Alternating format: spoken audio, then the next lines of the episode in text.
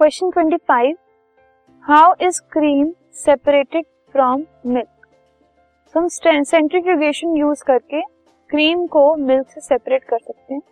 Centrifugation is rotating at high speed ठीक है?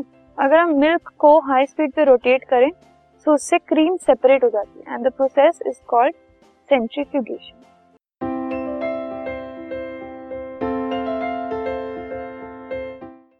this podcast is brought you by Hubhopper शिक्षा अभियान अगर आपको ये पॉडकास्ट पसंद आया तो प्लीज़ लाइक शेयर और सब्सक्राइब करें और वीडियो क्लासेस के लिए शिक्षा अभियान के यूट्यूब चैनल पर जाएँ।